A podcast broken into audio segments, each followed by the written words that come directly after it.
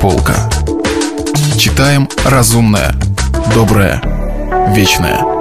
Радио «Комсомольская правда». Михаил Зощенко. Последняя неприятность. Читает Евгений Лепницкий.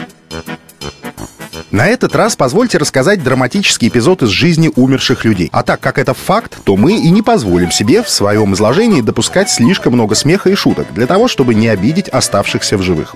Но поскольку эта история до некоторой степени комична и смех, как говорится, сам по себе может прорваться, то мы заранее попросим у читателя извинения за невольную, быть может, нетактичность по отношению к живым и мертвым.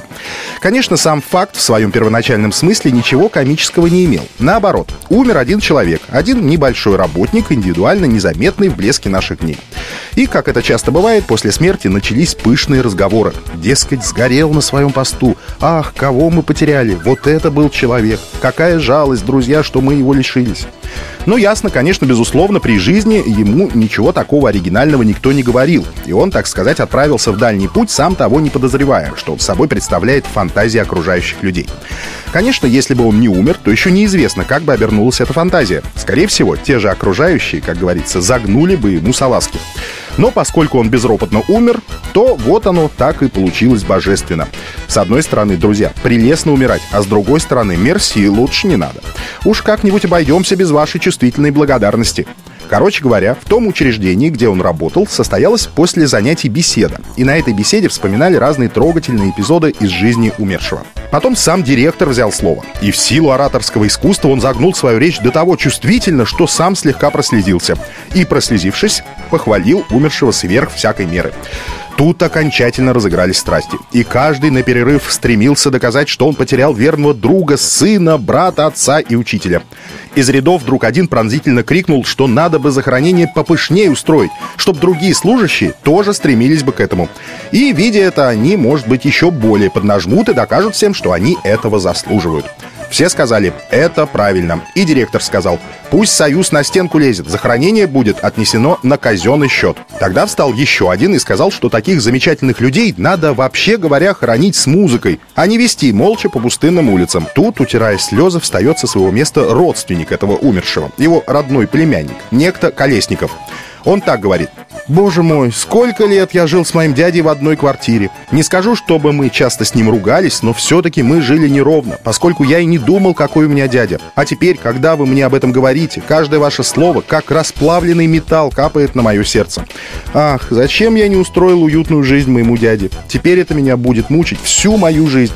Нет, я не поленюсь смотаться в одно местечко, где, как известно, имеется лучший духовой оркестр из шести труп и одного барабана. И мы пригласим этот оркестр, чтобы он сыграл моему дяде что-нибудь особенное. Все сказали, правильно, пригласи этот оркестр, этим ты частично загладишь свое хамское поведение по отношению к своему дяде. Короче говоря, через два дня состоялось захоронение. Было много венков и масса народу. Музыканты действительно играли недурно и привлекали внимание прохожих, которые то и дело спрашивали, кого хоронят?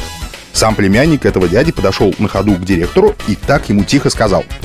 Я пригласил этот оркестр, но они поставили условие заплатить им сразу после захоронения, поскольку они вскоре уезжают на гастроли в Старую Руссу. Как нам поступить, чтобы заплатить им без особой мотни? Директор говорит, а разве за оркестр не ты будешь платить?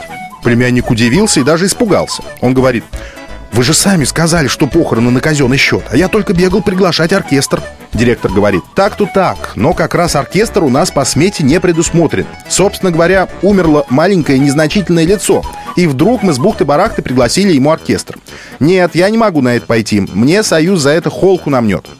Которые шли с директором, те тоже сказали, конце концов, учреждение не может платить за каждого скончавшегося. Еще скажи спасибо, что заплатили за грузовик и за всякую похоронную муру. А за оркестр сам плати, раз это твой дядя. Племянник говорит, вы что, опухли? Откуда я 200 рублей возьму? Директор говорит, тогда сложись вместе со своими родственниками и как-нибудь вывернись из беды. Племянник, сам не свой, подбежал на ходу к вдове и доложил ей, что происходит. Вдова еще больше зарыдала и отказалась что-либо платить. Колесников пробился сквозь толпу к оркестру и сказал им, чтобы они перестали дудеть свои трубы, поскольку дело запуталось и теперь неизвестно, кто будет платить.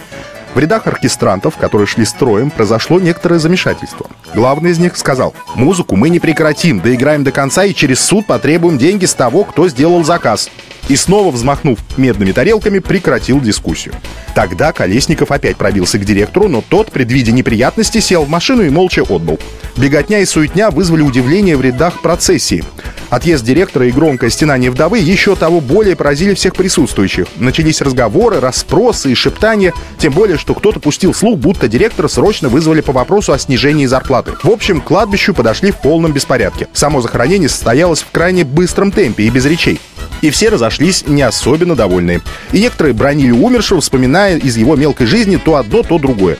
На другой день племянник умершего дяди до того нажал на директора, что тот обещал согласовать вопрос с Союзом, но при этом сказал, что дело вряд ли пройдет, так как задача Союза — заботиться о живых, а не валандаться с мертвыми. Так или иначе, Колесников пока что продал свое драповое пальто, чтобы отвязаться от оркестрантов, которые действительно ни перед чем не остановились бы, чтобы получить свои причистые. Свое пальто племянник продал за 260 рублей. Так что после расплаты с оркестром у него остался навар целых 60 рублей. На эти деньги племянник своего дяди пьет третий день.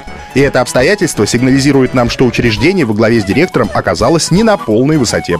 Будучи выпивший, племянник этого дяди пришел ко мне и, утирая рукавом слезы, рассказал мне об этой своей мелкой неприятности, которая для него была, наверное, далеко не последней. Для дяди же эта мелкая неприятность была последней. И то хорошо. Последняя неприятность. Михаил Зощенко. Читал Евгений Лепницкий. Если вы пропустили главу любимого произведения или хотите послушать книгу целиком, добро пожаловать к нам на сайт kp.ru слэш радио раздел «Книжная полка». Книжная полка. Читаем разумное, доброе, вечное.